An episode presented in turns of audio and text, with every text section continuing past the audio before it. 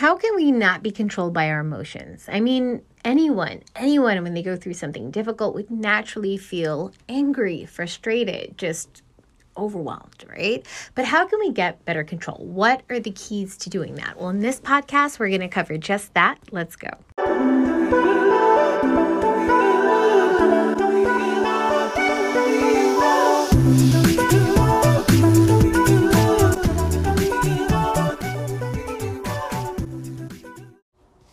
Hello, Assalamu alaikum. Welcome back to the Mindful Muslim Speaks podcast. I'm your host, Mindful Muslim, coming to you every week about topics that we need to hear about as women. There are things we are going through that we're not talking about to each other, to our friends, to our family. There's so many things that we're harboring in our chest that honestly we just need relief from. The struggle, the struggle of the day, the struggle of the exhaustion, just the never ending something else to do, and I never get to what I need to do, what I love, what I want. A matter of fact, maybe I don't even know what I want anymore because I'm so busy taking care of everybody else. Does any of that sound familiar to you? I know it does because we talk about it, you and I, all the time, right?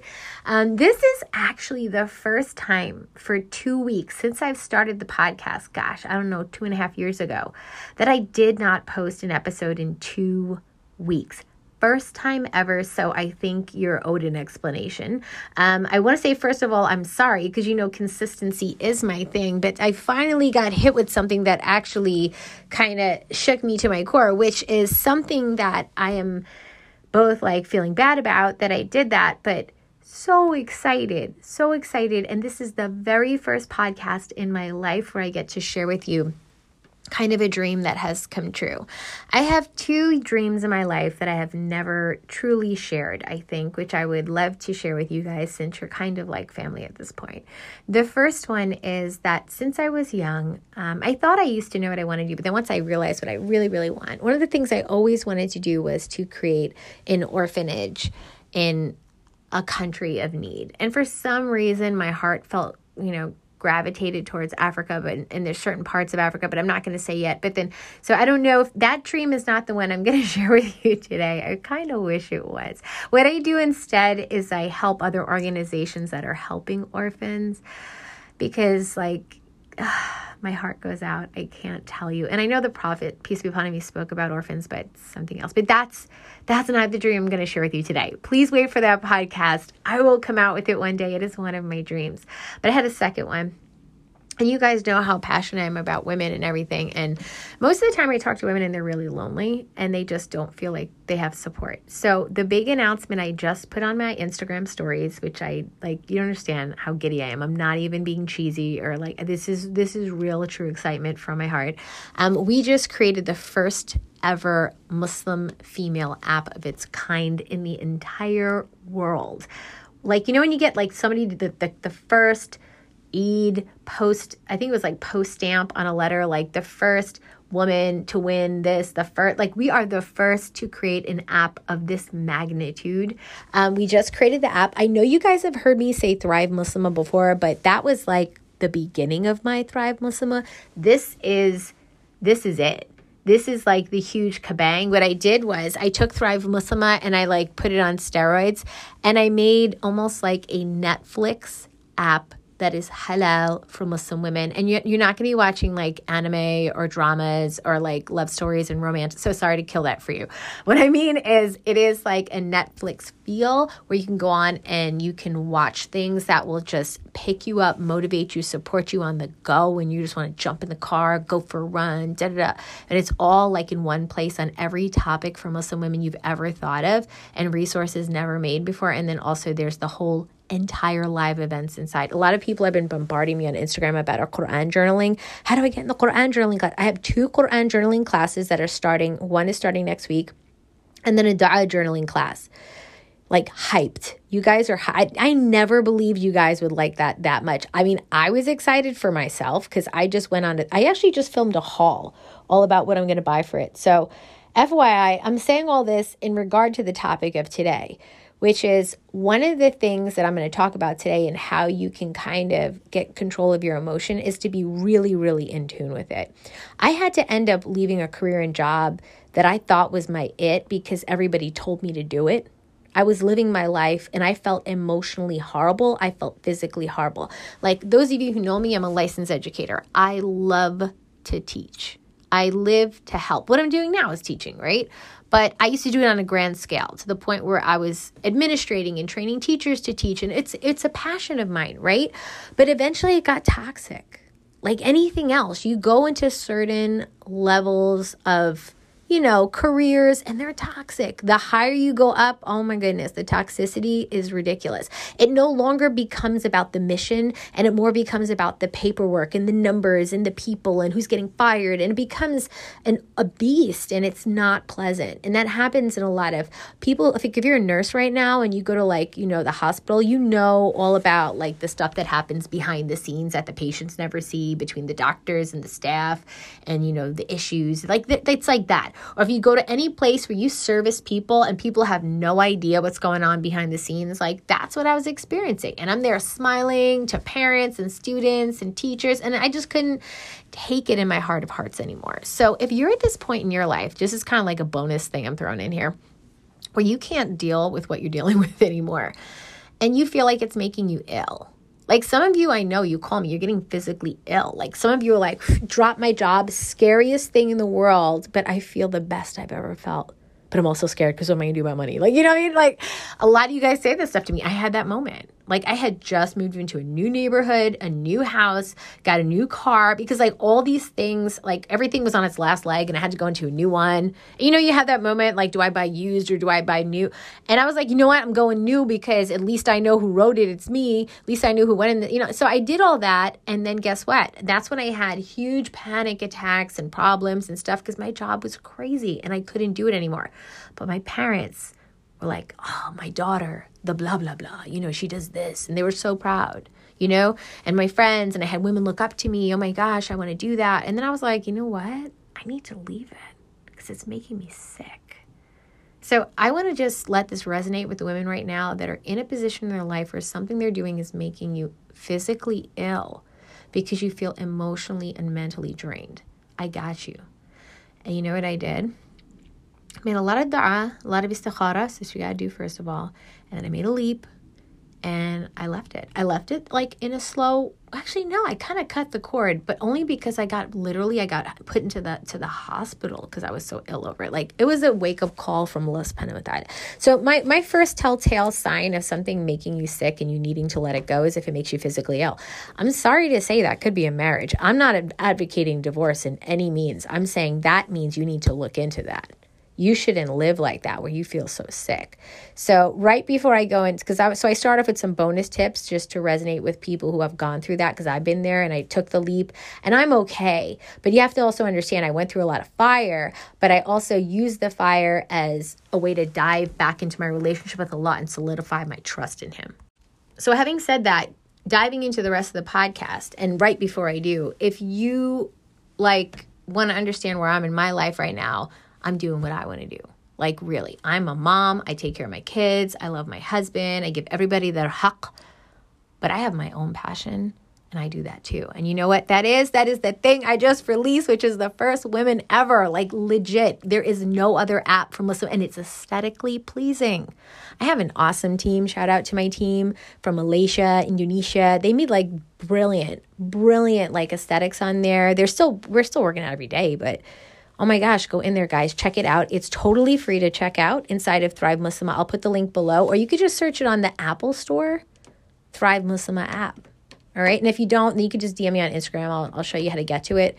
Um, but yeah, oh my gosh, there's a light version, a free version, and then a full version for the entire membership. But oh my gosh, you could check it out either way. And I'm really, really proud. So I just want to say, like, if you're a person who has a passion, and that's like, that was one of my life goals to bring women together from all over the world check, right? And made the first app and the first resources for Muslim women because you know we need it. Check. So I felt really great and it's a happy day for me. And I just wanted to share that happiness with you guys because this was like at least two years in the making. So Alhamdulillah. Going on with what we're talking about today though, I just want to start with like a personal I just want to start with like a personal story for myself and that and how I went through that. But I want you to to know that today what I want you to know that this goes back to the topic of today. I didn't just like talk about that for no reason. Being controlled by your emotions is fine being disconnected with your true self. My true self is mindful Muslimah. It's not like a cape that I put on like Superman, right? It is it is just something that means the world to me to help reconnect with myself and Allah subhanahu wa ta'ala and help other women not suffer because I suffered a lot. I know what it feels like to be hurt, to have people take advantage of you, to be like all those things, to spend your life making everybody happy with you, but you not really happy. You know, you having trust issues with men. Like, I get it. Like, been there, done that. But guess what? I learned how to not do it that way. And that's what I want to share here. And so, the first thing is tip number one is to connect with the true self that you have. Like, who are you? Like, let's get real. Let's stop you living the life that everyone wants you to live. And I'm not telling you to tell your parents, you know, mom, take a hike. You know, it's all about me. No, no, no. Let's keep it, let's let's not get it confused. There's a difference between the Western do me, you know, take care of me, and like the Islamic give everybody their haqq, but only so much as they deserve. And then you can, um, you know, put your heart and soul into something that means a lot to you as long as it's halal, of course. not not advocating anything else, but you know what I mean. So I had to get there. It took me two, three decades, maybe three decades, three and a half to get there, but I got there and it feels liberating. I want you to feel that way too. So that's the first thing. You gotta be real with who you are and stop living for everybody else. Number two, you have to value yourself. You have to believe that you could give value to other people. I have so many women who just put themselves down. I was on a call last night with a sister who's trying to create an entire community. You know, sometimes women call me up because they want advice. They see what I do and they want to do it too. And I don't care. I, I help a lot of women. And so I want that we need more women to help other women. I mean, like how many women do we have in the world? We need a lot of help, right? Not because we're needy but because like there's not stuff out there for us that we need just for us, right? So she was like, I can't, I want to do it, but I can't. Let me tell you, this girl is brilliant. I can't say her name. Brilliant. And she doesn't believe in herself. I believe in her more than her own body believes in her. And I'm like, girl, you just need to get out of your own way. You need to believe that you, got because when you don't, your emotions overwhelm you. When you don't live the life you're meant to live and you live for everybody else, your emotions overwhelm you. But what do we do? We just get up for work the next day. We just get up and take care of the kids. We pretend like that stuff is not tearing us apart. For for many of us, it means learning how to master our time in our day so that we can make time. Like for me, when you got as many kids as I do, and you you run as many things as I do, you kind of got to get up at the wee hours of the morning. But you know what? It's barakah. It really, really is. And so, alhamdulillah. Um, but that's the so the first one is be true to who you are and stop living that lie. The minute you do that, you will feel emotionally more stable. I have a sister, not to say her name, on Thrive. She's one of our Thrive sisters already inside because we already have hundreds inside, guys, but this is just something like even extra, extra, extra. And so we have new women coming in, which is why I couldn't make the podcast. So back to why I couldn't make the podcast, you guys have been bombarding me. And so I am living on DMs with you guys, talking all about like everything you want to know. So it's really, really been crazy in the DMs. Um, but so the first one is you know, being who you are, staying connected to your true self, valuing yourself. So you got to believe in yourself, have confidence. If you don't have that stuff, that's why I do this stuff with women because that's all we teach. So you have to have that, or if you don't, you will stay emotionally unstable because you're always going to think about how much you suck, how much you can't do it. How much, you're going to notice everything horrible. What you focus on is what you feel. I keep saying that. I want you guys to drive that home. And the third one is Allah subhanahu wa ta'ala you know, you have to reestablish that connection with him. I was talking to a sister the other day who was just absolutely distraught. And I want to tell you, there was an ayat of Quran that I gave the other day on Instagram that connected exactly what this sister described. She said, I've lost myself. And there's the ayat of Quran where it's exactly what Allah subhanahu wa ta'ala says. I will make them forget themselves. If you're struggling with that, ask yourself what your connection with Allah subhanahu wa ta'ala is. That is that is a huge effect. You not talking to him, praying whenever you can, get me get me 5 minutes, I will, but I can't. Oh, tomorrow. That affects your emotions. The beauty of Ramadan coming shortly is that we will have this chance to reconnect, but it only happens with the women who take action. So what are you doing to get ready for Ramadan? I'm I, you know I had to throw that out there at the end of the podcast with with like 30 days left. Come on, ladies, what are we doing to connect. And even let's pretend you you open this podcast up and it's not Ramadan because that happens too. You know what I mean? What are you doing to connect? Because let's talk about the the feelings that you feel. I was so sick and tired of feeling horrible. I literally only got better because I couldn't imagine living another day feeling the way I was. I can't take credit that every time I became better, it was because I had some awesome motivation. No, sometimes I was at rock bottom. And it was like suicidal rock bottom. Like, I cannot live another day in this skin because it feels so depressing or lonely or sad. If you felt that way, I have too. I totally know. But I'm just going to tell you if you just keep feeling that way, like you're just going to keep feeling that way. You have to like actually do something different. Anyway, I wanted to come on the podcast with this really kind of quick podcast to say emotional overwhelm comes from those spaces.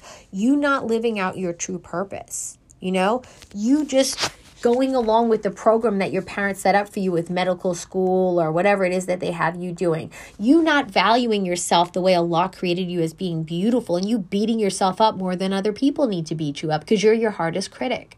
Or number three, being disconnected from Allah and not realizing the massive effects that has on your internal happiness every day. Because Allah subhanahu wa ta'ala says the ayats and He made them forget themselves. They forgot Allah so he made them forget themselves. And you know what forgetting yourself feels like?